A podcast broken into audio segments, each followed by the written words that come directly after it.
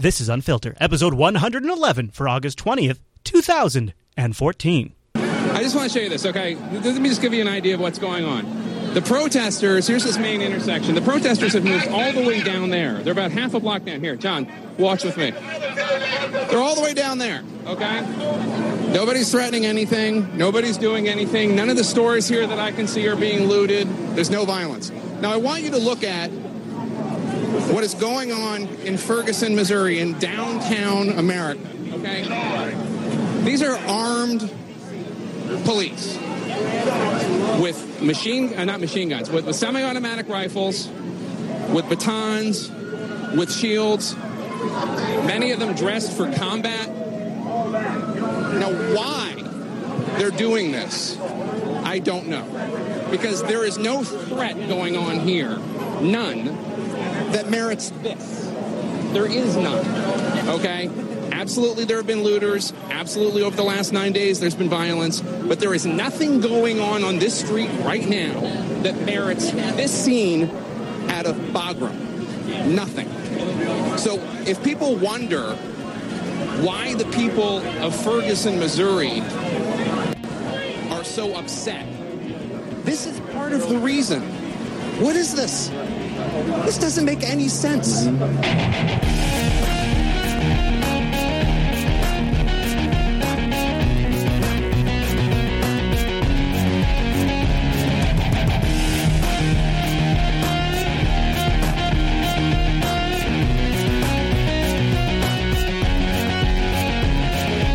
Welcome to Unfilter, episode one hundred eleven of Jupiter Broadcasting's weekly show that's hopefully distracting you from all of that T V you really shouldn't be watching. My name is Chris, and joining me every single week is the always excellent Mister Chase. Man, one hundred eleven. It's got a nice ring to it. Yeah, it's a good number. It's a good number. We've been here nearly, well, just over, it's been over two years. I know, I know, I know, I know. It's crazy, man. And this is not, um, this is not our nation's best week.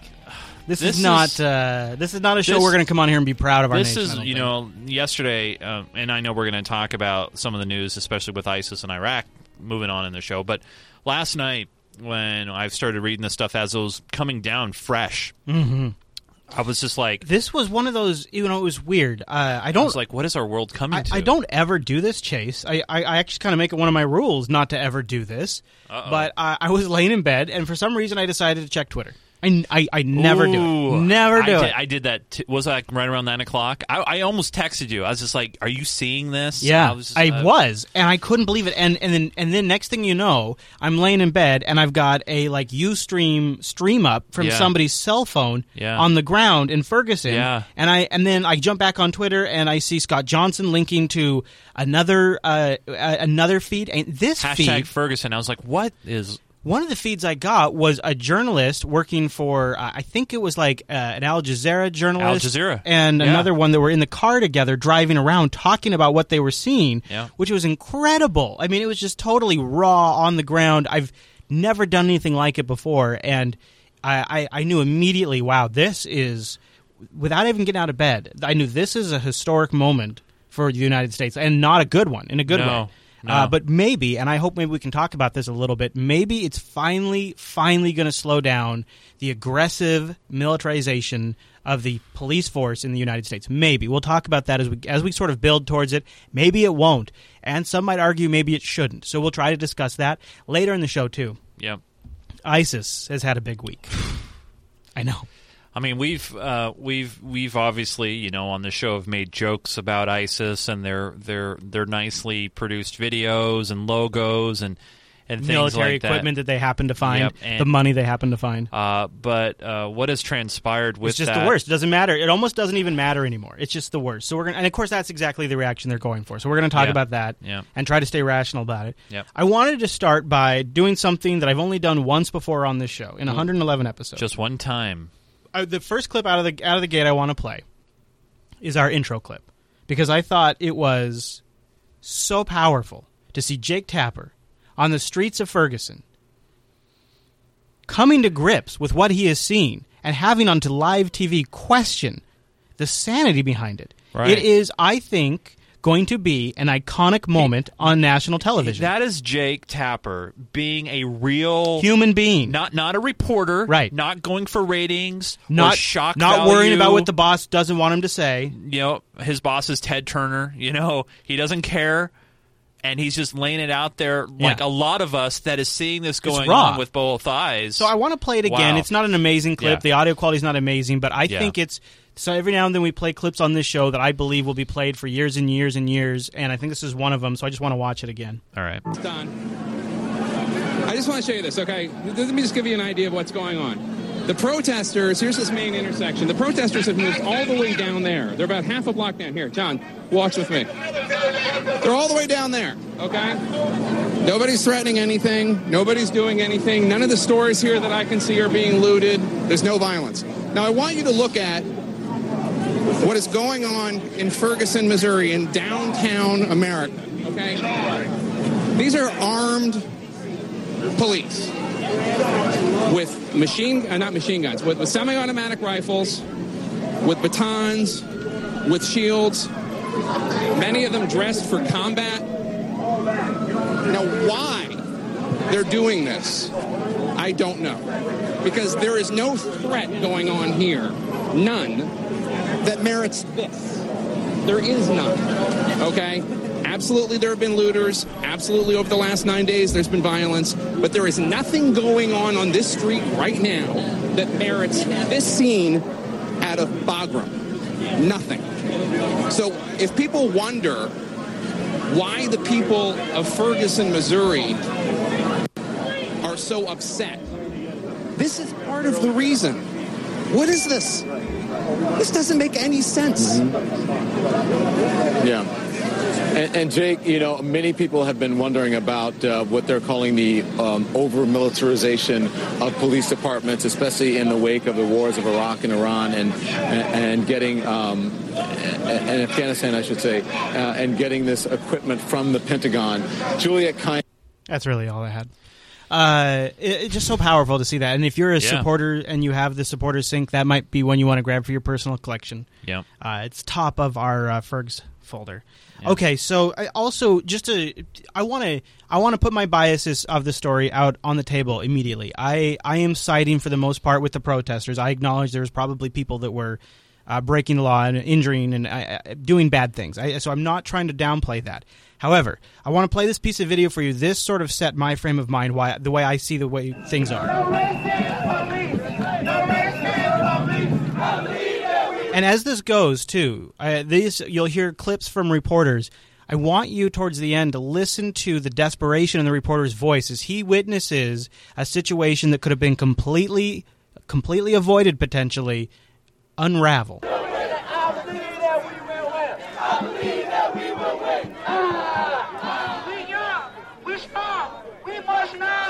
Can you believe this is our country? Oh, oh, they're running. They're running now. Hold on. They're going after somebody who's doing something. Police are now running so down the, the block. Water bottles are flying through the air. Oh, boy. And then it goes uh, crazy. It's it's totally dissolved. The night was had been ending peacefully. The night was ending peacefully. Hold on. There's a, they're, they're putting a man down to the ground right now. It just got extremely tense. Uh, the, the, the night was almost completely diffused. Uh, most people had gone home.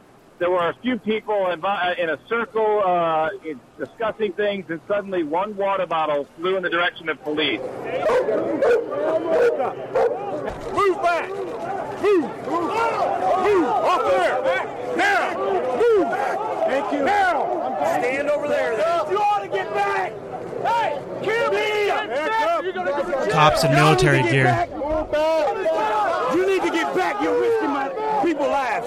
Get back now. All right, so uh, you can see how it's uh, how maybe one might lead if you watch enough of these clips. One starts to lead to the conclusion, and I think producer Eric just summed it up really quite nicely in the chat room. Uh, the reason why this has gotten so bad is because the police are making it worse because it's about the police. It's about their egregious aggression. And beca- when then you respond with more egregious aggression, that makes their response worse. And when you use the words like getting these people out to vote would be disgusting, when you use words like that, it makes them mad because you are not respecting them and you are supposed to be protecting them. Well, it's not just that, Chris. I mean... Uh, I don't know if you got the clip, uh, maybe you do, I don't know, of the reporters that were in a McDonald's. No, I don't. Oh, what happened? So there was uh, some reporters that there's a McDonald's really close by to this uh, yeah, corner. I've seen it in some of the videos. Um, and there was reporters, I don't know from what news, news agency, but some police officers came into the McDonald's and told them they had to get out. All of the everybody? All the, yeah, all, uh, everybody, including the reporters, and the reporters were rolling. Yeah, and the cops, you, you need to turn off. You need to turn off your camera right now. Huh. And reporters like, no, no, no, I, I have a right to record you. And then the the cops started doing a forty-five second countdown. All right, you guys got forty-five seconds to get really? out of here. You guys got thirty seconds to get out of here. Um, and then one of the reporters. Uh, I oh, forget. I think I do have a clip of it, Chase. You do? I think I do have a clip oh, of it, as a matter of yes. fact. Uh, here, I'll load it up while you keep it here. Also breaking tonight, two reporters in town covering the chaos in Ferguson are now part of the story. Wesley Lowery of The Washington Post and Ryan J. Riley of The Huffington Post were arrested tonight. The journalists say they were inside a McDonald's when police claim they were trespassing. Riley told me one of the county officers became physical and assaulted him. I was... Uh, turned around, um, a finger was jabbed into my neck. Whoa. Um, uh, my arms were um, moved in a um, in a, uh, a very you know uh, uncomfortable and uh, painful position, um, and I was uh, cuffed. Um, uh, the officer then proceeded to stuff everything into my uh, bag and then uh, walk me in handcuffs or in um, rather in um, um, wristbands or whatever uh, zip ties. Uh, out of the McDonald's, at which point he banged my head on purpose uh, against uh, the glass so there's, um, of the McDonald's door. There's another clip of him, of the of the tape, of, of or at least of the audio of when the cop came in. Um, you know, he had it he had it rolling. He had his t- his camera rolling, and the cop, A, told him to turn it off. Hmm. He he refused to do so uh, because he has a legal right to, to yeah. tape him. Yeah, sure. Um, and then the cops are like, all right, you got thirty seconds to get your stuff out of here. You know, forty-five seconds. Well, one, and of the, just, one of the things in the whole, the whole approach to the media in general is a lot of times the media are getting moved out. They're getting pushed into, like, media-only zones. Uh, in, in one case when it got really intense, Uh, one reporter was brought up, and the cop looked at him and says, well, that camera doesn't look like it cost fifty thousand dollars. You're not a reporter. You're out of here. And they got him out of there, and they drug him out. And, and he was an, he was like and, a, a writer. And when the, and then when this was breaking, you know, uh, what about the, the tear gas can that got fired uh, towards mm. an Al Jazeera right? Uh, and then they crew. Go, and then they went over there and took down the crew's equipment, right? And pushed the cameras down and yeah. stuff. I mean, when I heard, uh, when I started following this story as it was breaking last week, I was just like, this is wrong. Yeah. I mean, the response is this, too extreme. I mean, and it's it's the now obviously I don't know the history of Ferguson, Missouri. I, I don't. And right. by the way, if you ever looked at a map, you guys, and you think, oh, Ferguson, Missouri must be some small town in the middle of nowhere, it is literally like a suburb of Saint Louis. Okay, it is an unincorporated. Uh, yeah. It's it's an area of Saint Louis. It's you know, it's not a very big area. It's a very kind of like this area. Yeah, it's it's yeah, it really is. It it's, is. It's, it's a is, suburb. It's weird to think about that. Yeah. Um, and and also we need to just say, you know, it's it's sad what happened to Michael Brown, and we don't know what the full story is there. No. And I think yeah. I think our discussion here in the show today is maybe a little bit more uh, than the details of what went down with Michael Brown, and perhaps a little bit more about the systemic problems that are leading to this kind of response. We've seen it with the Boston bombing. We're now seeing it here. We've seen just this over militarization of this police of the police with this over overreaching response. Yeah. However, that all now that I've just said all that, I think one important element to this particular flare-up are the details of what we do know ab- about the death of Michael Brown, and some of that is provided by an autopsy that was released, I think, a day or so or two ago. Now, was this the, the private autopsy that was released, or the other one? Because I know, no. like, okay, yeah, I think th- no, I don't, I don't think, I don't, I don't think we have that one yet. Okay, well, yeah, well, there's a big presentation like by Doctor Oh, okay. Bowden. And okay, all that. maybe yeah. so. I, that, I this clip doesn't cover that one. I don't believe. Okay, yeah. Right. The National Guard is being deployed in the U S suburb of Ferguson, where the standoff between security forces and protesters has reached new levels of unrest. Anastasia Cherkina is in Missouri for us. Now, props to her. Although she's going to like uh, train through this speech, like uh, like I don't know what her problem is, but she has taken it in the face several times while she has been down there. She has gotten some elbows to the face. She got some tear gas to the face. I've been pretty impressed with how much crap this little girl's. Or, sorry, this woman has taken. But she's not very big either. She's like, she's short. Yeah. Emotions have been flying high here in Ferguson as uh, militarization of law enforcement has been reaching its peaks, especially uh, Sunday night, uh, just hours before a second night of the curfew was about to begin here on the streets of Ferguson. It has to be said that uh, for night after night after night, for over a week now, uh, hundreds if not thousands of people have been coming out onto the streets to protest the killing of unarmed eighteen-year-old Michael Brown by a police officer. Look at that thing. That, That's an M. In- by the way, that vehicle that you just saw, that is an M RAP vehicle. Now, I'll have stats about that vehicle here okay. after the clip. Here's the stats about the autopsy. While yep. you look that unarmed eighteen-year-old Michael Brown by a police officer. We do have the latest independent autopsy results being announced that reveal that Michael Brown was shot at least six times, including two times in the head. And uh, this has been bringing protesters out onto the street, demanding the reasons why this young man would be killed by a police officer with multiple gunshots. Some- so to answer your question earlier, that was the autopsy released on the seventeenth.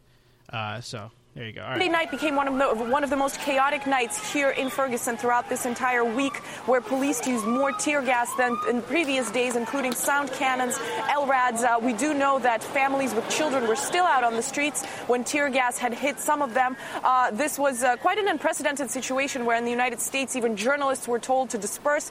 Otherwise, they could get hit with tear gas or shots while standing in a crossfire. Uh, two journalists were arrested later to be released. It's been over seven days since Since Michael Brown was murdered on August ninth, and uh, passions have not died down for any one of those nights here in Ferguson as police become more and more militarized, clashing with protesters. Certainly, we're not expecting this tension to die down anytime soon, unfortunately, especially now with the National Guard being deployed to the streets of Ferguson to try to tackle the situation. There's another picture of it. So the vehicle, uh, the the vehicles that the police are using in Ferguson and many other areas of the country is an M RAP. You might have heard that term thrown around. It's a mine-resistant, ambush-protected vehicle. It's a fourteen-ton, fourteen tons armored fighting vehicle. And, by the way, uh, that weight means that it is extremely damaging to the roads. Uh, in fact, I was listening to an interview with some military personnel, and they're like, yeah, we don't even ever drive those on the roads. Yeah.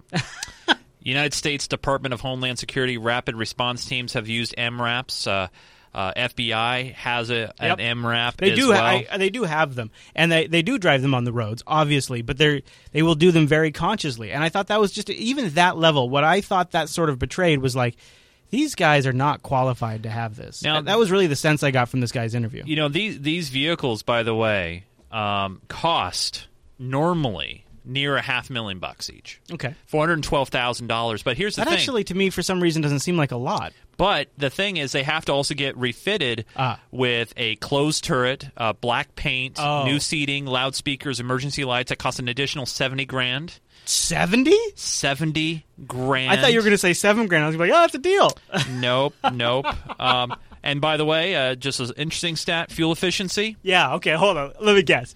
Um, uh-huh. Seven miles a gallon. Wow, very close. Five. Really? Wow. Five. Wow.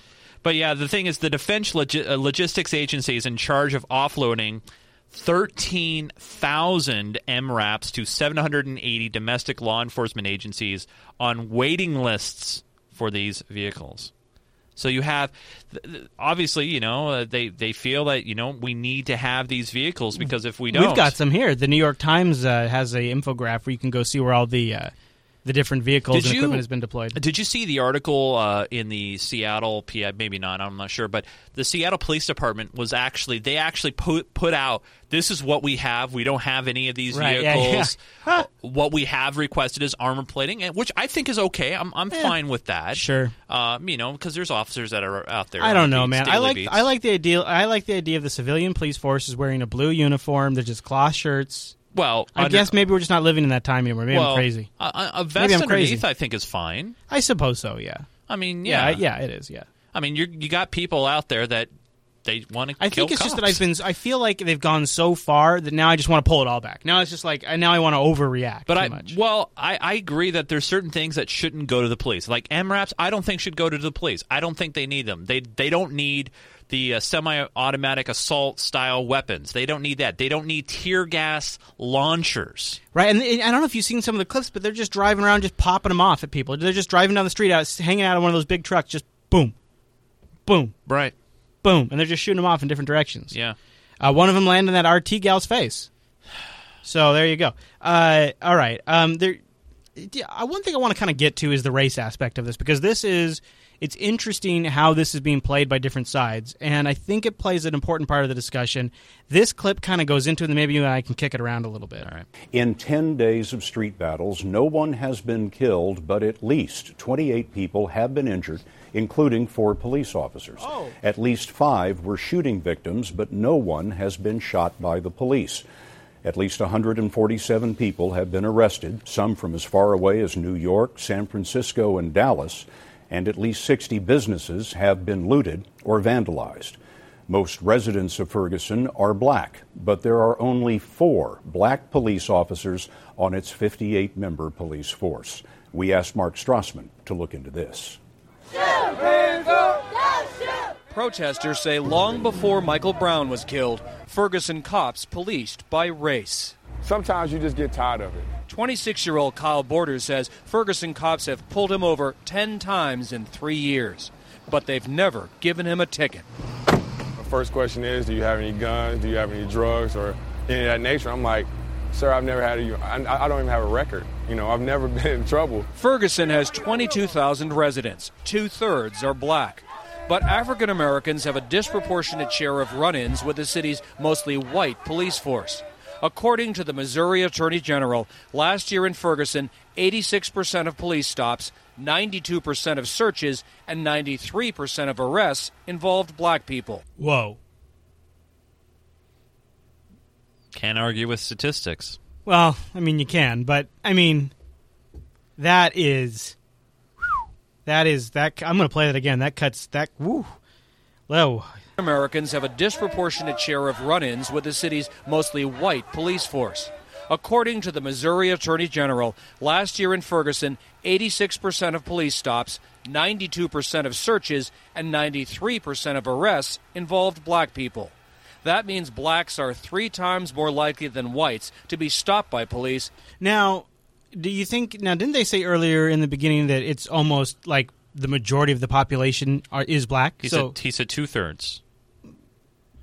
Now here's the here's the other question. The the, the question is, uh, I mean, who's breaking the laws? That's all I'm saying. Like, as in, that's all I'm saying. No. Maybe blacks break more laws. That's all I'm saying. I, I don't know. I don't know. All I'm saying is, well, if you've got are, more people, are, are, of, are, they, are they are they are they specifically targeting African Americans? Well, it is a bit of a self, or, it is a bit of a self-perpetuating cycle where right. there's a certain section of the community that is put at a, at a disadvantage, so then they are more likely to break the laws because they're living in a, in a broken system anyways that doesn't treat them fairly. Right. So there's yeah. that aspect. But I think probably the more legitimate answer is just that the majority of the people in that area are black. Right. I think that's really it. I mean, I is it? I, I think I, well, I, mean, I, I I don't know actually. I mean, I mean I, and, probably and that, there and, probably and, is a little racism component to it. I don't know. See, what I'm trying to get to is I think to deny that there's racism involved would be crazy because human beings are involved. So right. I don't think you can just say racism isn't involved because that's that would be ridiculous. Right. But I'm, what I'm trying to get to the root of is, are these tensions race-related or are these tensions— that, That's my entire point in, in saying what I said. I yeah, mean, no, I it, follow. Yeah. It's like, or is it is it because the blacks are committing more crimes and because they're black, or is it— actually that they're just more populated in that community. And what we really have is the people in a position of authority are threatened by the civilian population. I, I, in other words, the people they are supposed to be protecting, they see as the enemy. Right. And I think you've seen some and, statements to that to, to effect. So it's possible that they would look at the black community as maybe, uh, you know. And then they feel and, stronger because they have all this military equipment, military right. style thing. Like now, hey. They're all pumped up. I'm pumped up. I'm, I'm driving look, in big vehicles. They look like a big boy. You know, they got the big boy clothing, they got the big boy gun, they got the big boy truck. I mean, look at this, Chris. I got a nice, big, huge picture here. They got their big boy mustaches. I mean, whoa. Was that an accident? What's driving me crazy is that photo right there. Zoom in on that. It's one of those cops in a black uniform with a mustache. And you just look like an absolute clown freak that works for murdering terrorists that jack our food and water. I think you're a big joke. Oh, you got a mustache. I'll just worship you. As long as you got a mustache, it's okay. Nothing against mustaches. There you go. But yeah, when you're driving in a vehicle like that, you know, and you'd you, probably feel like a like a real mother effer. Right. I would think. And I then, bet that just makes you feel like a boss. And then, yeah, I, I really I think it lends to your your statement, Chris. It's not about protecting and working with, with the public and working with people.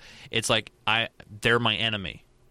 And that's really what you get this feeling. The United States of America is a battlefield, Chase. Yeah. All right, let's finish this clip off. And twice more likely to be searched or arrested. James Knowles is the city's mayor.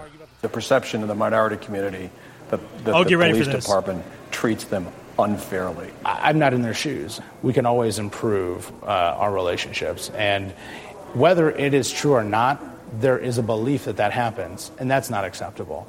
In hindsight... Sh- See, when he, when he says that, what I hear is, oh, well, it doesn't really matter what the little citizens want.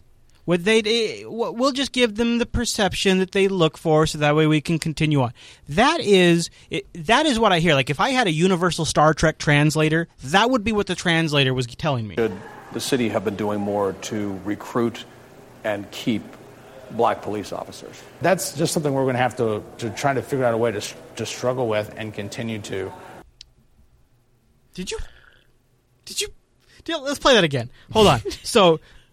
Yeah, because it kind of sounds like he's not going to fix the problem at all with that answer. Recruit and keep black police officers. That's just something we're going to have to to try to figure out a way to to struggle with and continue to try to uh, wait. Try to figure out a way to struggle with that. To struggle with. In other words, we're going to slow that down, stretch it out, and not fix the problem. And he doesn't. See, he's not polished. He doesn't mean to say that. He's probably not been on camera very much. And sometimes what happens is you accidentally say what you actually are trying not to say. Right. Because you're nervous. You've you've not been mic'd up before. There's very bright lights in front of you. Honestly, it, it really puts you into a different state of mind that kind of makes your mind race so quickly that you sometimes accidentally say the exact kind of thing you did not mean to say. And I know that sounds yeah. like crap, but until you've been in that position, it is legitimate. Yep. And I think that's what he just did. Yeah. Uh, improve ways, not just to recruit, but then to retain African-American officers. You can take it and leave it. State Senator Jamila Nasheed has tried to calm crowds here. She's a critic of local police. I don't think that they're trying hard enough to recu- recruit uh, any African-Americans. They don't want African-Americans in their good old boy network. That's as simple as that. Plain and simple. Ferguson police have pledged to increase their recruiting of minorities who want to become police officers here. And, Scott, they also want to encourage officers who work here to live here. The officer involved in the shooting lived in another town. Mark Strassman, thank you very much. You know, and I, and I apologize for for this, for, I guess, the ignorance that I sometimes have. But but I, I, I'm I'm not racist. I, I don't have that fiber in my being. I, I love all people uh, of That's so beautiful, Chase. That's so beautiful. I'm married to a Korean. Oh my gosh, it's Anderson Cooper, everybody! And when I when I when I hear stories and I see things of, of these racial tendencies, I honestly there's a part of me that doesn't understand why. I know. It seems so stupid. I, I don't get it. I don't understand this good old boys network where they don't want to.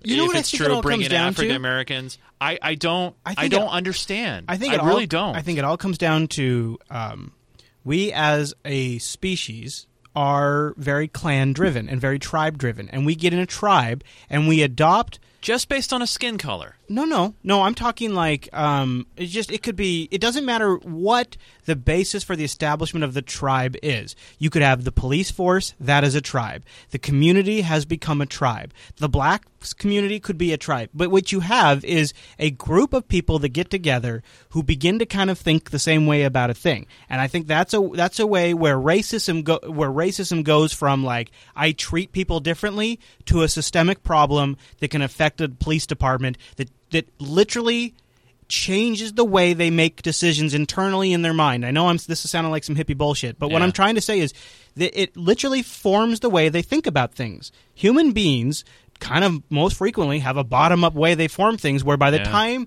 you are making a decision on something in your mind, that thought process has gone through layers of emotion, your your memory, your history, your biases, all of these filters. And by the time it is at your conscious level where you are making an actionable decision on that thought, it has already passed through so many layers of bias that y- there's nothing you can do. And when you're in a group, I think it becomes pervasive, and I think it doesn't matter yeah. if it's race, if it's a community of, of just the citizens or what happens, and, and things like racism are a toxin that get in those groups and poison them and yeah. lead them to just routinely bad decision-making. And I know that's something that, that personally I will never understand because I never I never had to deal with it. I mean, you know, I I, I grew up with, uh, you know, Mexican-Americans and Latinos and Cubans and African-Americans.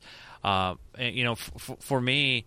You know, I'll never understand that mentality. My wife, uh, like I said, she's Korean, and she's she's had to deal with those racial, uh, you know, profilings and people treating her differently just based on her physical appearance of, of her race. And for me, I just I, I feel for what's going on out there, even though I I don't understand the hows and the whys of the, the racism part, but I understand why the in, the community is in outrage. I understand, well, and I based think, upon history, based upon you know, yes. looking at those statistics, the overreach, you know, yeah, oh yeah, yeah, they've, yeah, I they've mean, obviously it's been building for a while, yeah. Um, and I think, uh, I think if you don't want to blame racism, maybe you could blame Obama. I got a, I got a clip here that is a mashup of some of the reasons why the right wing is blaming Obama for okay. the situation in Ferguson. All right. There you have it. The leader of the free world with sagging approval numbers jumping into another local criminal justice situation. And once again, he does this before all of the facts have been gathered. Your take on it, and I have to agree, is that it appears the Obama administration is kind of orchestrating this tragedy. Well, it certainly appears to be that way. Um, very, very disturbing. President Obama, again, jumping into the controversy from Martha's Vineyard. It, you have a, a, a situation to where the president of the United States should come out and say, even pleading, not angry, just pleading, what good does this do? Remember his beer summit after his silly comments about the Henry Louis Gates break-in in Cambridge, or his "if I had a son, he'd look like Trayvon" remarks? Well, I don't know if he's jumped in too quickly. He may have chosen a side too quickly with regard to this issue of excessive force. This is very troubling. And then when you tie in this, uh, you know, the president's two uh, two public speeches about this uh, and his statement, uh, it really does seem that they have decided to insert themselves right into the middle of this narrative. But did the president go too far in choosing sides on this? These Obama administration interjections have stoked racial discord in America and sown more distrust between minorities and some local law enforcement. But if you look at the shadings in his statements, he's clearly made a statement that the police were acting in an excessive way, that they were violating rights not only of protesters, but of reporters on the scene. But I suggested that he also should have expressed sympathy and condolences for this police officer, A, who got injured in the line of duty, and, and B, whose reputation is being dragged through the mud. So he switches the focus to racial injustice in Missouri and away from his policy failures to try to gin up the base.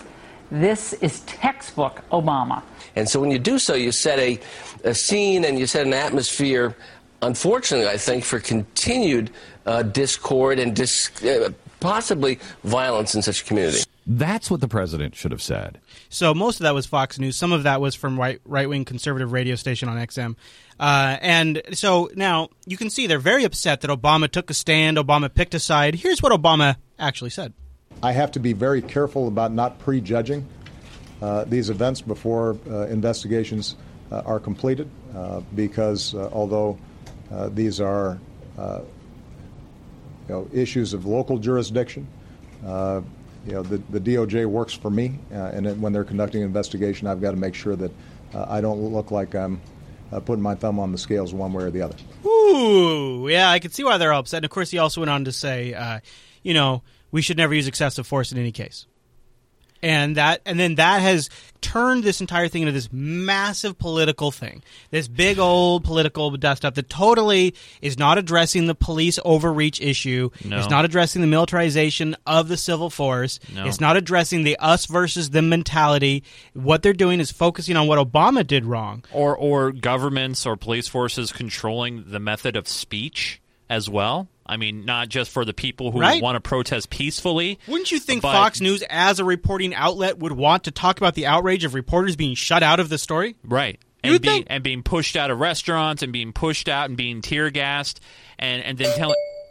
What? Oh, I have Viber open. And oh. uh, no, it was just giving me an update about LinuxCon. Oh. I was like, dang, thank you. But, I mean, we're not talking about that either. You know, it, right. it, it's one of those situations when I first heard about reporters being pushed out and pushed away, I immediately thought this is a control issue that the, the police department doesn't want to, doesn't want any coverage of the bad things that they're doing. That's, smell, that was my first. You smell that? You smell that? You know, that smells like Savannah Meats bacon. Savannah Meats Conspiracy Bacon is back in stock. Wow. Are you ready for my Conspiracy Bacon a little bit? All right. Well, hold on. Let me get my bib on. All right. Go for it. All right, Chase. I'm eating. Here's what I I have to wonder. Um, some salt here. Very good. So, a lot of times these situations are sometimes pushed forward. All it takes is for somebody to sort of light a fire under a certain group and really get things going up. Maybe somebody in a position of power uh, sends a mandate down to the police force, go out there and kick ass. And just as the people are wrapping up, the cops go out there and they kick ass. And that's all it takes to light a spark. And then the thing takes the whole situation takes care of the rest of itself. And all of a sudden, everybody's all riled up. Everybody's hyper-tuned into what's going on. Okay. People are laying in bed watching live streams on their frickin' phones. Everybody's super sensitive about it. And now all of a sudden, you've got a shit ton of new registered voters. Okay? And the reason why I wonder why this is why this all of a sudden went to be such a big frickin' deal is because something just as tragic happened just days before, and nobody gave a shit. That was your cue. That was a good light up. I said nobody gave a shit. On August fifth, four days before Michael Brown was killed in Ferg- killed by Ferguson police officer Darren Wilson, twenty-two-year-old John Crawford the third was shopping inside a Walmart in the Dayton, Ohio suburb of Beaver Creek when he was shot and killed by police. The father of two had picked up an M K one seventy-seven B B pellet rifle in the toy aisle, and he had it with him as he walked around the store while talking on his cell phone. Another customer called nine one one, reportedly telling dispatchers that he saw a man walking around with a gun in the store. He said the man was pointing a black rifle at people near the pet section and that, quote, he's loading it right now. According to Crawford's girlfriend, who was on the phone with him at the time, police ordered Crawford to drop the gun and open fire. I just heard them just shoot him like he wasn't, and he was just telling them that it wasn't real. And He, they didn't even give him a chance to respond. They was shot. Crawford was pronounced dead at a nearby hospital that night. The county coroner labeled his death a homicide, though more than two weeks later, there have still been no arrests. And now this is a father of two buying a toy for his children that that store sells. He's he's holding the item that he went to the store to buy, and he's gunned down by police. Nobody got upset about that because there wasn't the right conditions for that spark to be lit. And I, you, you what have was to the understand- race of the guy who got shot? Black. And no one, no one, no one got upset about it, right? Except obviously the family, and in this of case, course. The evidence even says it's homicide. Like yeah. The evidence is in. Yeah. Do we know who Father shot? Father of two children. Do we, do we know who shot him? Is the officer's name released as well? I don't know. I, this is literally the only thing I've heard about this entire thing. And and I just, when I see these, see the thing is, is the United States is pretty screwed up. This stuff happens every single day. See, because the first thing that's going to be throwing out, thrown out here is, what if it was a white kid that got shot and killed? Would would there be more hoopla over it? I have a sense would, there would, would be. The community would get involved because the community in Ferguson obviously is predominantly African American. Since it was an African American kid that got shot, the crowd got involved.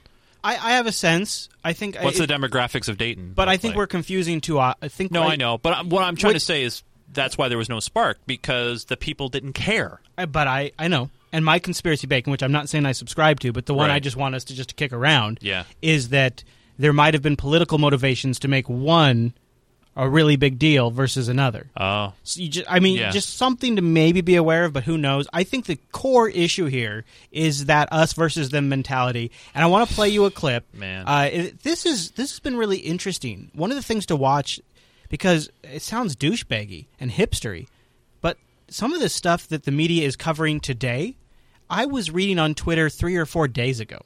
And, and and and to me, I just thought, oh, well, this is just the mainstream media once again electing not to cover something. Mm-hmm. Um, and then now they are covering it. I don't know why that's changed, but this next clip I want to play is pretty shocking. I don't know if they're going to include the swearing. I tried to g- grab the bleeped version, um, but I want to warn you. So before we do that, I'll give you a minute to fast forward. Before we do that, I want to tell you how you can support the Unfilter show. Yeah. Unfilter is an, a listener-supported show. We don't take any advertisers because we want to come on here and say any kind of crazy thing we want. We want to fry any bacon we need to.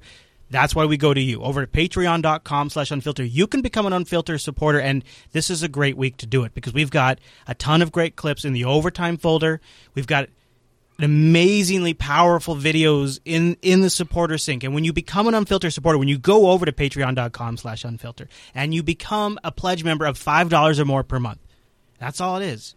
five dollars or more. You get access to the supporter clips. Yep. You get access to the supporter show, yep. which is an entirely additional show where it gives you more information about the stuff we covered. If every now and then you hear us just kind of throw out a fact and you're like, where the hell did the guys get that? It's right. very likely we covered that in the supporter show. And you can get that via R S S, direct download, or through BitTorrent Sync. We've got all of it. Go over to patreon.com slash unfilter. And thank you to our three hundred nineteen patrons who are keeping us on the air. Yeah, you guys rock, and you guys understand the importance of independent media, absolutely, and not being and uh, being able pushed. to trust the motivations of the people you're hearing from, and even yeah. and what I think is great about that is in this model is even if we get something wrong or we get a detail wrong, we say something that's wrong doesn't mean that we have like you know that the motivation to get that wrong is just a mistake. It's not an agenda that is making us say something or skew something in a certain direction. It's just it's just something we made a mistake on, and we will very likely make a correction on in a future episode. We have nothing, we have no one to report to but you. The only reason we are making this show is for you. And trust me when I tell you, it takes an incredible amount of work and sacrifice, both personal and professionally, to put this show out. And yep. you can help us keep going by going over to patreon.com slash Unfiltered. Thanks so much, you guys. Really do appreciate it. So I want to play this clip for you. I think they've cut out the swearing, but here we go. Just a fair warning to you, there could be some F-bombs. Saint Louis County Police, they say that they have relieved an officer of duty, and they are suspending him indefinitely after he threatened protesters last night and pointed a semi-automatic assault rifle at them. C N N's Don Lemon is in Ferguson with the latest. Don, it's surprising at this point that this would happen, isn't it?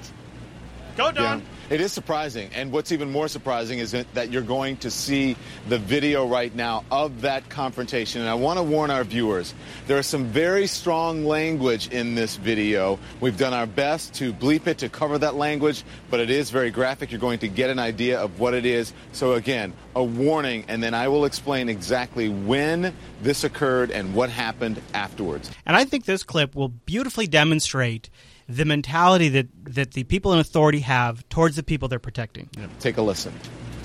Gun pointed. My hands are up, bro. My hands are up. Look at that gun pointed right in those people's faces. That guy yeah. has a shotgun pointed in their no, faces. No, no, no. I know. I, I escalate. That's a semi-automatic gun. Shotgun. People might think it's a double barrel. No, this is a semi-automatic weapon. Hands up. You kill him. Get back. Hands up. Get back. You're going to kill him. He's trying to kill him. He's trying to get back. Get back. So in that video, the officer says the, the, the peaceful protesters, this is according... Uh, well, and to be fair, they're cutting this part out, but the protesters went on to taunt the, taunt the cop after yeah. he was... I mean, he was the, the dick pro- first. Yeah, the, the protesters asked him what his name yeah. was. Yeah. And he said, "Go F yourself." Go F yourself. But he didn't say F. And, and then they and then they go, "Well, hey, officer, go F yourself." Right. You know. Yeah. So they kept it going. Um, uh, to the unified forces here says, uh, "Look, this guy has his gun pointing at people," and the officer says, "Get back, or I'm going to effing kill you." And then they ask the. He says it several times, and then they ask the officer his name, and he says, "My my name is Officer Go F yourself," and it continues on, uh, you know, with that a little bit afterwards. But here's what they said. This happened Tuesday, shortly uh, before. Before midnight, when the incident occurred, and it, that is a Saint Anne municipality police officer, a Saint Anne municipality police officer. And according to the unified forces here, they said that this does not represent any of the officers in the area. Obviously, they don't do not condone this. This officer has been uh, suspended indefinitely and has been removed uh, from his duties here. Had to make a statement. And even before that, the man who is in charge of this operation, uh, Captain Ron Johnson, t- told us that he wasn't having any of this. This officer is done. He has nothing to do with these operations anymore. But again, you see the video and you hear the very graphic language and the officer pointing a semi, uh, semi-automatic loaded weapon at a peaceful protester, telling him he is going to effing kill him. Pretty crazy. And I think it demonstrates, um, I mean, yeah, obviously that cop had a lot of adrenaline in his system, some fear. Um, but I think it. I think those brought to the surface this problem that we are facing, where the people that we are entrusting to protect us and we are arming at an alarming rate uh, don't uh, obviously don't feel comfortable around us. They are fear us in some sense or something. Right? Yeah. I mean, and, and that those cops, you know, they they need to be dealt with not only in a uh, punishment sense, but they need to sit down and talk to somebody. They need yeah. to. You know, maybe they have they have P S uh, post traumatic stress disorder. You know, coming back from a war. I mean, the thing is, or, though, you know, that, it's, but, but okay, but let's look at the positive side. Yeah, I mean, yes, they have issues. They have to deal through that. Yeah. But it is sort of it's bringing a lot of this problem with the police and the excessive force and the military it, militarization. It's bringing it out into the open conversation now. I agree. Police in Ferguson fire tear gas and stun grenades. They say they were responding to being targeted by rocks, Molotov cocktails, and gunfire. The central question in Ferguson is as persistent as the violence itself. Were those police tactics appropriate for what was happening at that moment? You needed a show of force by police officers. The fact that they were wearing military-style uniforms was very provocative. Had they been wearing uh, police blues, I think there would have been a different feeling. Here they come. So that's my point, is is that just the visual presentation of, of a military force. Yep. Heavy helmets, big vehicles, right. Big vests, it's sending, camo. It's sending the signal, yep. Let's go. And then and then the, then the citizens' response is, what? And, you know, more outrage, right? It just amplifies the outrage. We've been pushed out of the way. Some experts say the police performance in Ferguson has been disjointed. They say it started with a confused leadership picture.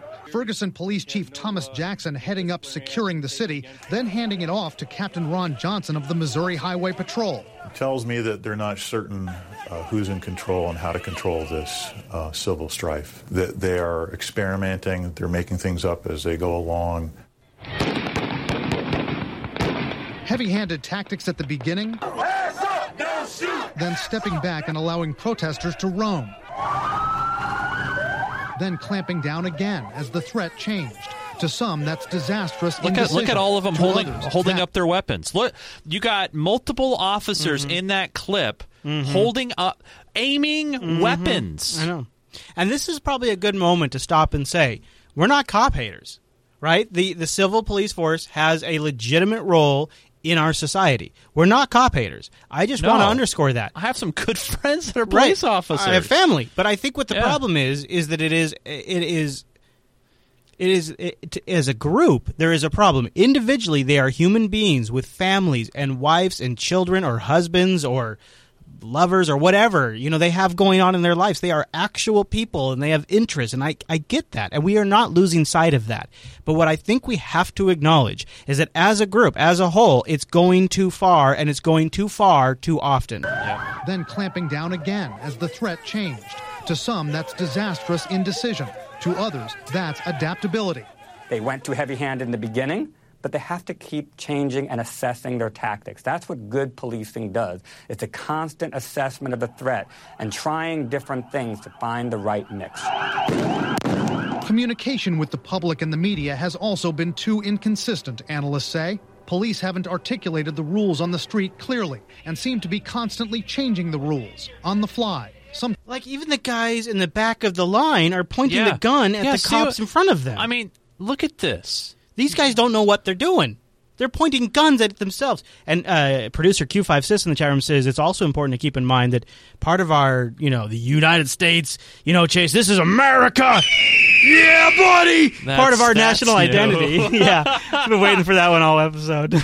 Part of our national identity is to fight against oppressive forces. It's been in, it's been hundreds of years, but we grew up learning in school about how patriots fought against the oppression. But now we're fighting ourselves. Yeah, we, yeah. Yeah, exactly. And seem to be constantly changing the rules on the fly, sometimes on live T V. Uh, I think we're about to be arrested because we're standing on the sidewalk and you said you want to... Move out of the way, sir! Move! But some law enforcement veterans say an ongoing civil disturbance in a glaring public spotlight is unlike anything else. The problem is this is such a big, dynamic situation. Now, we relayed some of these criticisms. Okay, if anybody watching could email into unfilter at jupiter broadcasting dot com and tell me what drug this guy is on, I would like to get that drug. So let me know. Watch his mannerisms. He's just too much. He's on something, and I'd like to know what it is, and I figure somebody out there in the audience is probably taking it and could tell me. To the Missouri Highway Patrol and the Ferguson Police, we have not heard back from them. Now, what about the Missouri National Guard? They're not involved in the specific policing of the crowd. The Guard is there just to protect the command center. Should all of that change, some analysts say the police are exhausted, that the National Guard should deploy to relieve them and maintain order. But then oh, you get into those images of militarization on the streets of Ferguson yet again, Brianna. That's been a problem. And, Brian, this other point of Look criticism uh, of the Ferguson Police Department uh-huh, was uh-huh. that release of the video that showed Michael Brown in the convenience store. That's right. Now, some analysts say they waited way too long to release that video. It took several days to do that. Critics say before the video was released, there was one narrative of Michael, Michael guy. Brown. Then right? when they released it, another different hands. narrative was created. On that was on the same day that they revealed the name of the policeman who shot him. That was a public relations disaster for the police, and it led to unrest that very night. By the way, uh, this is what the C N N green screen virtual reality set has devolved into, is this guy hopped up on all of the drugs, standing in front of a virtual lo- big screen display. That is, he is standing right now in that shot in a three hundred sixty degree green screen set, and this is what they're using it for. Good investment there, C N N. Oh, come on, man. I'm just saying. I'm just saying. All right. Should we move on from Ferguson? Do you think we spent enough on Ferguson? No, but it, it, it's one of those things that obviously I hope, I really hope that, uh, you know, it it can, we can get a, a solid positive result, result yeah. from this and, situation. And maybe reignite a serious conversation about the police and the militarization. And we should. Something that the show will keep following is, it's gotten to the point now, last clip, we'll wrap it up right here, international observers are in Ferguson watching what the hell's going on. I- and journalists are not the only people reporting right now on the ground in Ferguson. Human rights organization Amnesty International is also there, taking unprecedented action to deal with the ongoing crisis. The organization has been on the ground since Thursday with a thirteen person human rights delegation to discuss their role in mitigating this conflict.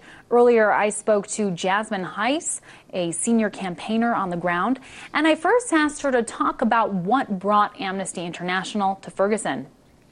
Amnesty International is here as part of a human rights delegation with a twofold mission.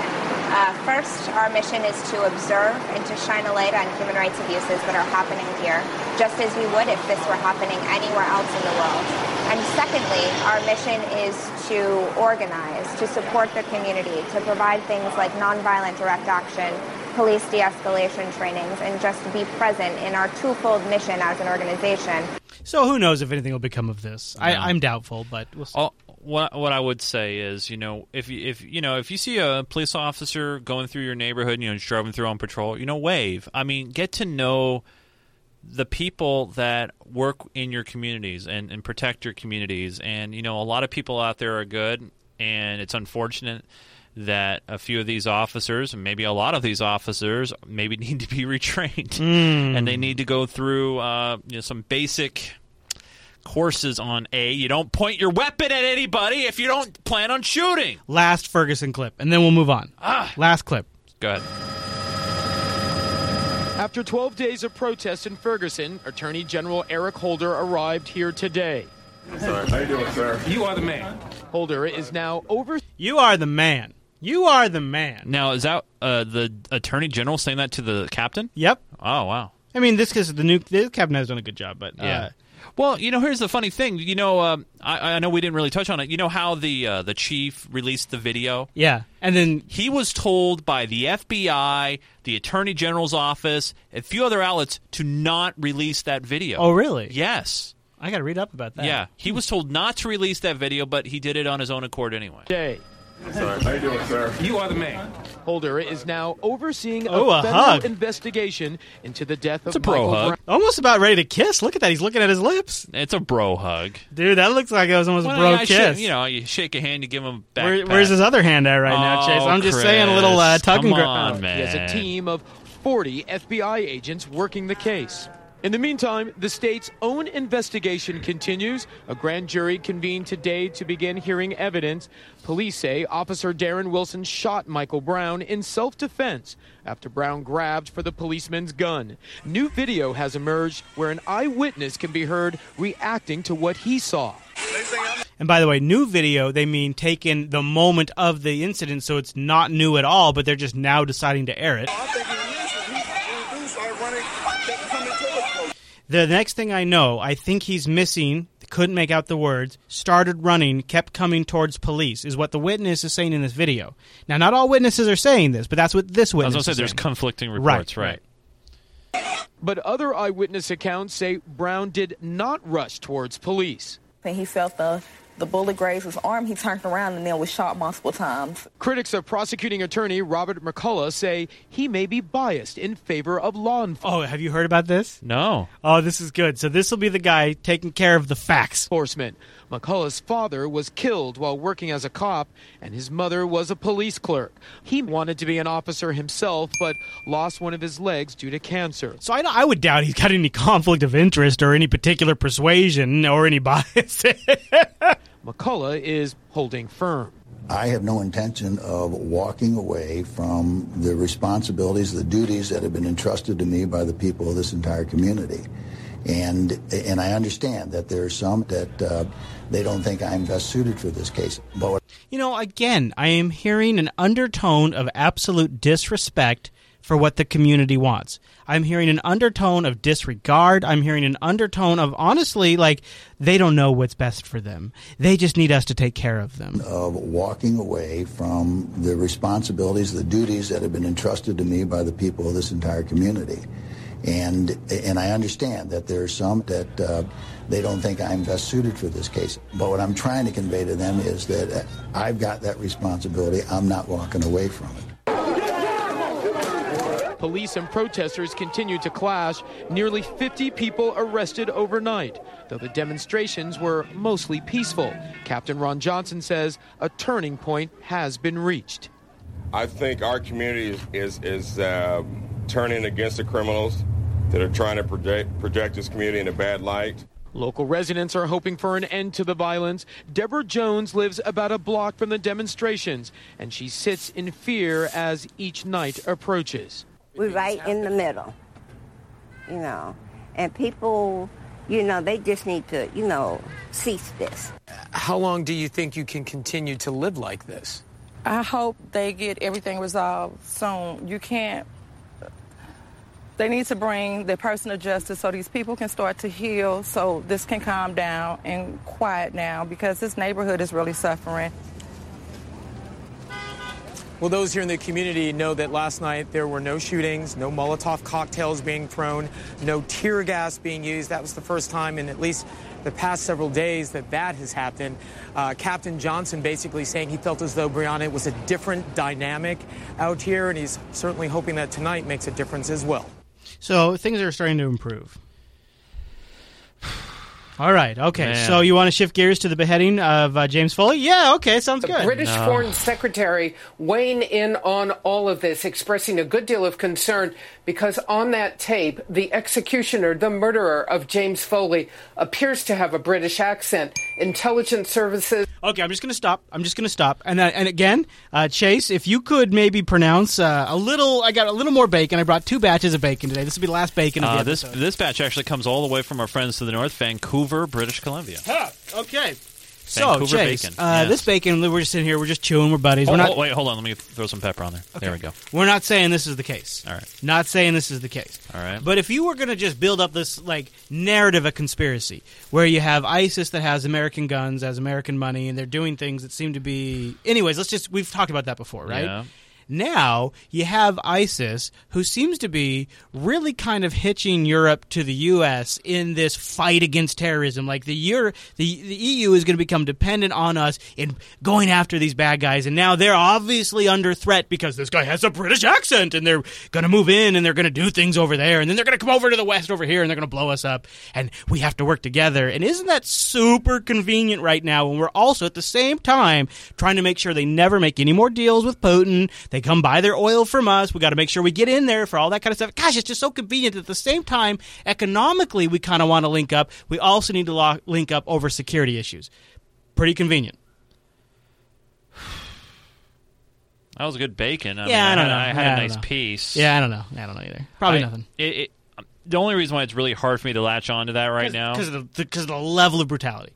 It's just so far. Well, but here's the thing, right? You it's cre- unfathomable. Well, no, you create the monster, and then it becomes a genuine organization that goes off and does right. things that you have no control over. Hello, right. Al Qaeda, right? It yeah. becomes. I mean, you start something, you light the fire, and then where that fire burns, you no longer have control over. It's on both sides of the Atlantic now, working to try and identify his... Now, hold on, let's play that back, because I think she was just saying that both... Okay. The murderer of James Foley appears to have a British accent. Intelligence services on both sides of the Atlantic now working to try and identify his murderer, the friends and family of James Foley, remembering his life and his career as a journalist.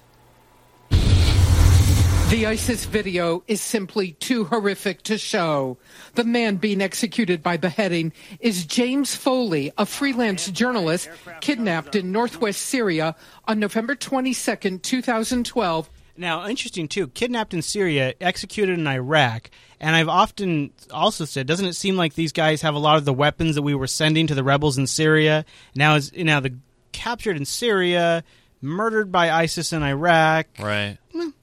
Thanksgiving Day. ISIS, the brutal militants rampaging through Syria and Iraq, say they killed Foley in retaliation for U S military operations in Iraq. Foley, a freelance photojournalist from New Hampshire, reads a message denouncing the U S, presumably written by his captors. He says America is his real killer, and then Foley is murdered.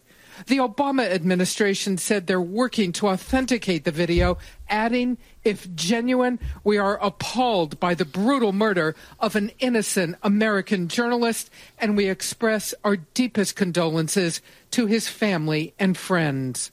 And the family of Jim Foley released a statement late Tuesday night that reads, in part, we implore the kidnappers to spare the lives of the remaining hostages. Like Jim, they are innocents. They have no control over American government policy in Iraq, Syria, or anywhere in the world.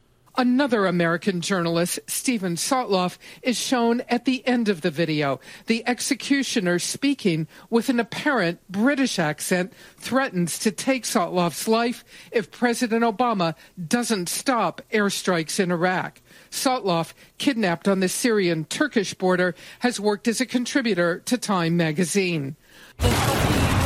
No one knows how many thousands of Syrians and Iraqis have died at the hands of ISIS militants. Across their stronghold in northern Iraq, cold-blooded mass killings of Iraqi men, women, and children. We do have information that they continue um, uh, these kinds of depredations and, and crimes against humanity. There's no question about that. After dozens of airstrikes against ISIS positions across northern Iraq, the group may feel pressure, but there is no sign it's abandoning its violence and horror. ISIS has some ten thousand fighters. It's now a group the U S intelligence community calls a credible alternative to al-Qaeda with aspirations to attack the United States. Boy, Barbara Starr just does it like nobody else, so, right? So here's, you know, I, I don't like to fry conspiracy bacon either. What? Are you serious, Chase? Uh, All right, well, this conspiracy bacon actually comes from our local grocery store. Uh, they buy into a big cooperative of bacon, but these are the thickest, juiciest slices that have a little hint of maple. So maybe this is the thing to charge up the American people. Right. To send boots on the ground. Right. To take the airstrikes, which, by the way... To escalate them. By the way, doing a new round of airstrikes. But but here's the thing. If if you're ISIS... So you go from... Well, no. No, okay. no, hold on. Hold on. Let, let, me, let me finish the thought. Let me finish the thought. All right. If you're ISIS... Hey, okay, Chase. Hey, Chase. Oh, I, I, I, I, go ahead. I, I, if you're ISIS, okay, and you want to do something to not uh, provoke... more airstrikes and more attacks against you, what's the thing that you shouldn't be doing? Um, beheading journalists. Right. So why would they be doing this? Because possibly there's a little bit of conspiracy bacon here going on. Right. To get us more and in depth. Isn't it just the cherry on the top that the guy has a British accent? So what's next? So the next boot, the next boot that drops has to be an American that gets killed? Is that what I mean? Well, this, well, it was, this American. was American that got right. killed. Okay, right. Sorry. So it's a it's, it's a British murderer, an American that's getting killed. God, and, it's everything. And, it's got everything. And here's what's going to happen. There's going to be another video follow-up, unfortunately. I mean, I don't want to believe that conspiracy. I don't want that to be true. I, I want to believe... Do you really want to believe the other alternative, which is that... I mean, I don't know. I tell you what... I mean... I just... Yeah, I mean, yeah, it's it's it's a matter of baiting, right? Whatever it is, you're right. It looks let's strip familiar. everything away. There is obviously a there is obviously something or someone has decided we're going back into Iraq, and we've got to make it happen. Right. And we gotta we gotta play up the P R of this. We gotta play that Al Baghdadi video over again and pretend like it's brand new again. We just played that last oh, week. Oh yeah, and pretend that he's addressing people when he's not. Right. So we gotta do that over again. Now now up to the next notch. These guys that have been in captivity for years, held in Syria. Who knows when those guys were killed even? Yeah, this could be an old that, video. Or that guy. Yeah. This... Um, it's horrible though. I yeah. mean, it is very tragic. Now what I find to be interesting about this is doesn't mean we're changing any of our policy, of course. U S and British intelligence experts are scouring every frame of the gruesome video showing the murder of James Foley for clues about who killed him. President Obama offering condolences and tough words as commander-in-chief. When people harm Americans anywhere, we do what's necessary to see that justice is done. But before any next steps, intelligence experts have work to do. First, Washington and London are analyzing the British accent in the voice of the killer. Well, we're very concerned by the uh, apparent fact that there's a, the, the, the murderer uh, in question is British, and we're urgently investigating agencies on both sides of the Atlantic, uh, and then to see if we can identify Working the individual together. in question. Does the accent indicate where he might have come from? Are there cell phone intercepts matching the voice? Yeah, look at those emotion templates. That's great. Could he once have been held at Guantanamo Bay? Experts are looking at the terrain in the video to see if it matches satellite imagery from Iraq or Syria. See, so we don't know where that video was or when it was taken. Right. Until now, ISIS has not made attacking the West a major priority, but now a direct threat. The killing of James Foley said to be retaliation for U S airstrikes. The executioner saying in part, any attempt by you, Obama, to deny the Muslims their rights of living in safety under the Islamic Caliphate will result in the bloodshed of your people. Now watch what C N N does here. It's a stroke of... compositing genius, because when you are making a piece like this, you stitch every moment together so that way they build on each other. Yeah. It's almost like a music piece in a yep. sense. And so you hear this guy's accent, so what's the next thing you want to do? The intelligence community worried about what will happen next. It's not clear uh, whether the leadership will now pivot towards... Oh, it's a guy with an accent. ...towards attacking the West. There's certainly a lot of concern that they could. They have the capability to. The administration, for now, not likely to expand military action in Iraq, and airstrikes against ISIS inside Syria are unlikely given Syrian air defenses and the lack of intelligence about where ISIS operatives are precisely located. I do think the administration is not likely to change their strategy as a result of this. Uh, they're going to be very careful not to have the mission creep uh, so much that we get fully entangled in Iraq again. I hope he is right. So the airstrikes are on for now. In fact, they don't have an end date. But maybe we don't end up going in boots on the ground. Man. All right, Jay, should we end this sucker on a high note and then we'll get out of here? Yeah, when I, I saw this story, I couldn't really believe it all too much. I mean, when I saw the headline, I was just like, wow, this must be really, really serious. Right, and, Jackie and, Chan publicly apologized. Right. That must be big, right? Yeah, and uh, do you have an audio clip on this? I did. No? I, oh, okay. I did. I Oh, not on that one, but I did have a clip, but it's not here now. No, okay. they they didn't release audio of it. Yeah, so so basically I saw this headline uh, in, in our local uh, online news, and I was like, oh, wow, this must be really, really serious. So, you know, I, I started reading. It's like, wow, Jackie sure. Chan apologized because his son Ooh. is on drug detention charges in oh. Beijing, China, oh. uh, and also with another actor, and then I kept reading, and then like fifth paragraph in, police said both actors, uh, J- J.C. Chan, thirty-one years old, and Taiwan movie star Kai Ko, twenty-three years old, were both tested positive for marijuana and admitted using the drugs, and they had one hundred grams, three point five three ounces, which, to put it in size terms, you're thinking about what? Uh, maybe a few... like uh like uh silver dollar pieces, you know, ish.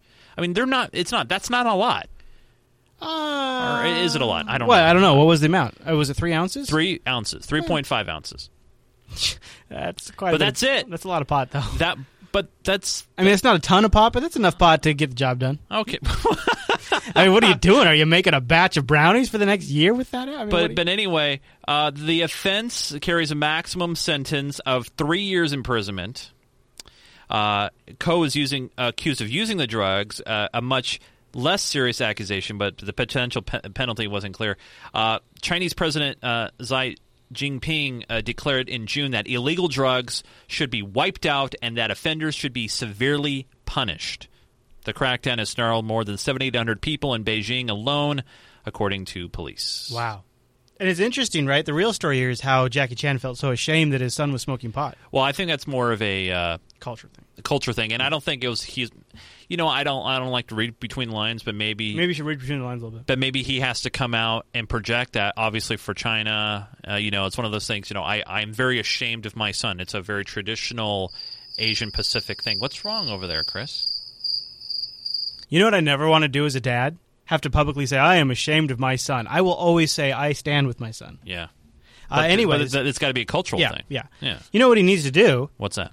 Woo woo! Ride the weed bus, Chase. Just go over. Seattle's got a weed bus. The state attorney general says he will uphold the will of voters by fighting to defend Initiative five oh two, which legalized recreational pot. Bob Ferguson has filed a brief in support of five oh two in two lawsuits against the city of Fife, which has banned pot businesses. Fife officials say the city is not required to allow pot businesses because five oh two is preempted by federal law. Getting high while seeing the sights of by Seattle, way, tourism entrepreneurs way, I, are making that happen. I know you can't pause quickly, but...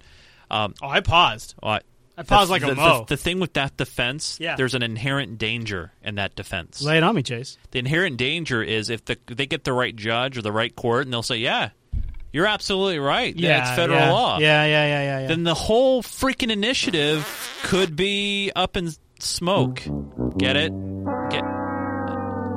King Five's Michael Konopasik explored one of the unique yet controversial pot-themed businesses. Here along the waterfront is one of the stops for the Weed Bus Club. Think of this thing as a party bus with a lot of smoke. Oh. They love it. They take pictures, they thumbs up. It's it's great. We get a lot of positive feedback about the Wee Bus. Huh. The paint job sure makes it hard to miss what promises to be a mind-altering experience. Oh, I think it's great. Betty Jo, visiting from Montana, couldn't resist snapping a few shots. Betty yeah, Jo. Yeah, it's very unique. It's something I don't see every day. Operator William Prigmore says the curiosity is what's driving business. Why the hell didn't we think of this? So, did, was that weed bus dot club? Check it out. You look it up while I... All right, all right. Everybody's question is, is what is the Weed Bus? And I first tell them, hop on the Weed Bus, take a look at it. So we did just that. A oh ride from the piers to Soto, along with a pit stop for some early morning passengers to light up. They can smoke on the bus. We go down to Cannabis City. They can buy it legally. We take them on a tour, uh, magical butter. There is one main concern, however, no partition separating the driver from the rows of smoke-filled fun. What about the risk of a second-hand high? Oh, no! Most of the time when they're smoking on the bus, we don't have drivers in there. Police tell us they will monitor all of this. As far as the passengers lighting up, that is still considered public pot smoking, technically illegal. But police say enforcing marijuana laws is their lowest priority. There's their stops.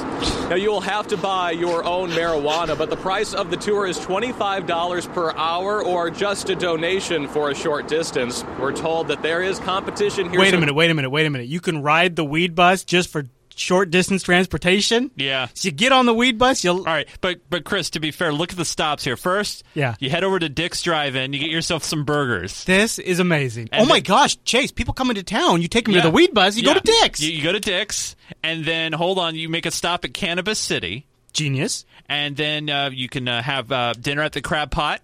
Oh, my gosh. And then you head over to Alki and uh, watch is, the sunset. This would be, like, seriously, like, if we ever could Look get... Re- this. If we ever could get Rikai out of the studio and take him down to Seattle, we should take him on this. Right? You and I, you take Rikai on this weed bus tour. Oh, man. Because, really, this sounds great. Anyways, we'll let him finish up. Yeah, yeah. Do not enough. be surprised to see more of these buses on city streets. Reporting along the waterfront, Michael Konopasik. King Five News. That's a name. yeah, Michael Konopasik. Michael Konopasik. Uh, so that's pretty funny and good times had wow. by all. Uh, there you go, Chase. Well, that'll bring us to the, towards the end. I know, big show, a lot wow, of heavy huge, stuff we covered, stuff that, you know, it's like you got to process. I'd love to hear the audience's thoughts on this. Probably the best way to get hold of us would be, go, be going just head over to our, our subreddit, would you? Yep, that's right. Reddit, our unfiltered dot reddit dot com. That's the place to head to where you can submit your stories, upvote, downvote.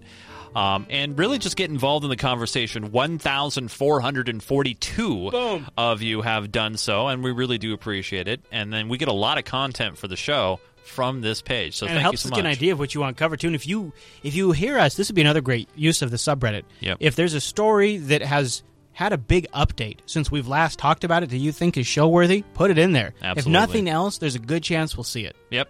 Now, Chris, during the course of the week, hmm. you might be telling people about shows, maybe sure. live coverage of LinuxCon. That's true. We'll be doing some of that tomorrow, as a matter of Where fact. Where can people follow you for those instant updates? Do, do, do, do, Twitter.com slash Chris L A S. Wow, that's a neat... And by the way, look at that. You had uh, LinuxCon stream. Yes, and, sir. Uh, oh, yeah. St- you misspelled oh. Ferguson, by the way. Oh, so, did I? Yeah. yeah I, was, I was doing it kind of... quick because you just got here. Yeah, fair enough. You were here and I was like, oh, Chase is here. I got a tweet. Word. You can ask the chat room. Now, tweeting. Hmm. You do that? I do. Where do you do that at? I do that at, at Nunes, N U N E S on Twitter. Log yeah, in there? Yeah, okay. I'll log in. Oh, okay, yeah. Uh, but yeah, this is where you can follow me, and you definitely want to follow me if you want to see all the cool stuff that's going to be happening with PAX Boom. Next week. PAX. It's in our yes. backyard, everybody. Yes. Also, you could watch some of that PAX coverage in a couple of weeks over at geek gamer dot t v. Uh, we're going to be doing a Geek Gamer T V Uh, preview on Sunday of our PAX coverage. We're going to get together, Bam. Big roundtable discussion. Um, and by the way, talking about next week, should we talk about next week? Oh, should we have? Yes. Yes, of course. There will not be an episode next week. We are, uh, unless something crazy happens because yeah. of PAX and my son going to school, will be taking next week off. More details for you supporters will post on the Patreon page. Yes, absolutely. But thank you so much for joining us, you guys. We'll see you back here in probably two weeks. Two weeks! weeks.